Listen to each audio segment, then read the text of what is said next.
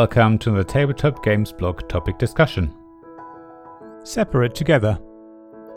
Now that many of us no longer meet in person, many face to face games groups have stopped meeting and have gone online. Of course, online isn't the same as in real life, so I want to use this article to look at how my virtual gaming experience compares to playing with people sitting around a real table. First of all, let me say that I'm very lucky. My regular games group still meets online, which isn't true for everyone. Also have my wife to play games with regularly, so I can directly compare how online gaming is different from meeting people face to face. Let me get some of the more technical bits out of the way first. There are many different online gaming platforms, see also my article Distant Friends for more details, link in the description below, that give you a different experience. Some simply simulate physical components, while others are designed to making playing the game easier, enforcing rules, doing the housekeeping, etc. All platforms will have the game set up for you, which means you can save a fair bit of time, depending on the game you play, when you use an online system. Also, when you play online, you don't need to travel, so overall, a virtual games night saves you a lot of time and allows you to play more longer games. There's actually one big benefit I've noticed, and is what has allowed us to tackle more complex games like Brass Birmingham, link in the description to the review below, or play a couple of average length games.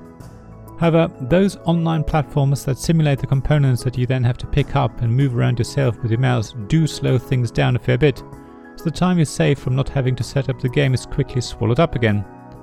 So using platforms that do all the housekeeping for you are quicker and easier to play.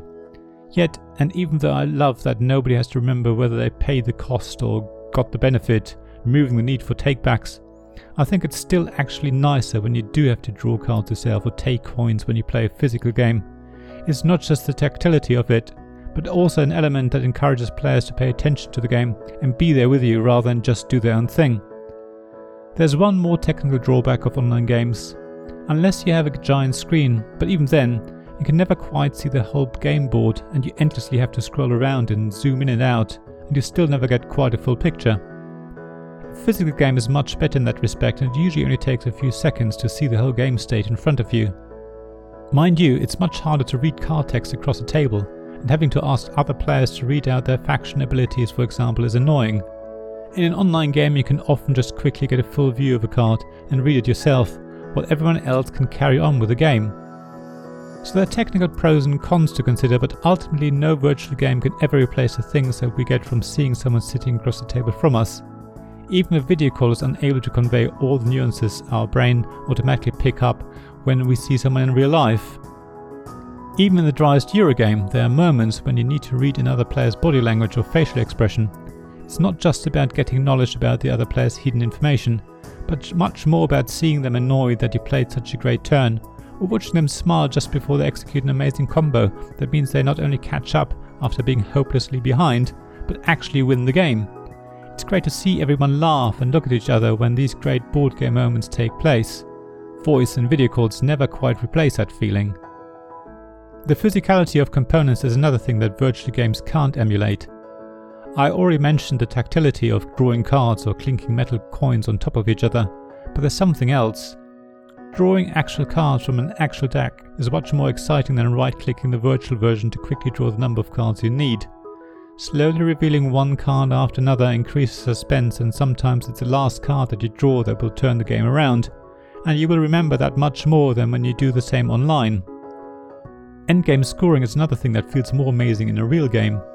Digital platforms try to emulate it by slowly racking up points at the end and you watch the animation as if it was a 100 meter sprint final in the Olympics, and you jump for joy when you win with a handful of points at the end. Yet counting your points in a physical game is still better in my view. As you go through your deck of cards to count victory points, sift through your wooden cubes and convert them to more points, and then finally tally your coins to get your total score, you wonder whether it's enough to win. At the end, Everyone reveals their score one by one, and yours isn't beaten until one of you comes out with a new personal best and you can't believe that you came second. The time it takes for everyone to count is what increases the suspense, and the tension is released in the final moment. Of course, something that online platforms will also never be able to replace is opening a new game box and playing a game for the first time. Sure, the online world offers us a multitude of games at often lower prices than the physical copies, and tutorial modes allow us to learn new games. Yet, That's not the same as seeing someone bring a new game, opening it and setting it up, probably asking you to help with shuffling cards or putting out components, then teach everyone how to play it before you all start on the journey of discovering this new game together. Something very special indeed. Most importantly, though, seeing people and talking to them directly as they sit there next to you or opposite you is the best part. You talk about what you've been up to, you might even wander into the kitchen to make drinks as you continue to chat, or you bring over your latest purchase for everyone to gawp or laugh at. All of these interactions, big and small, are so much richer and more intense when they happen in person. So, as I say, I'm still very pleased that we are able to keep our games nights going by moving online, and they've helped me a lot to get through some tough times, but I still can't wait to see everyone again face to face. After all, there are so many new games we have got in the meantime that we all want to enjoy and discover together. So, what are your experiences with online platforms? What online setup works best for you? Have you been able to continue to play with people in person? What do you like about online versus real? How do they compare? Please share thoughts in the blog at tabletopgamesblog.com. I'd love to hear what you think. Thank you for listening to this Tabletop Games Blog topic discussion podcast. Please check the description below for links mentioned in this episode, as well as to the written version of this article on the blog. If you enjoyed this episode, please subscribe, give us some stars, or leave a review.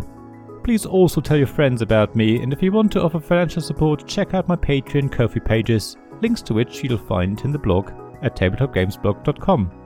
So thank you again for listening, and I hope to see you again soon. This podcast was made possible by the generous help of my Patreon supporters. Royal Patron Sean Newman, Castle Guard David Miller, Dice Masters Alex Bardi, Paul Grogan, Robin Kay, and James Naylor, and Shining Lights Sarah Reed, Tim Vernick, and We're Not Wizards.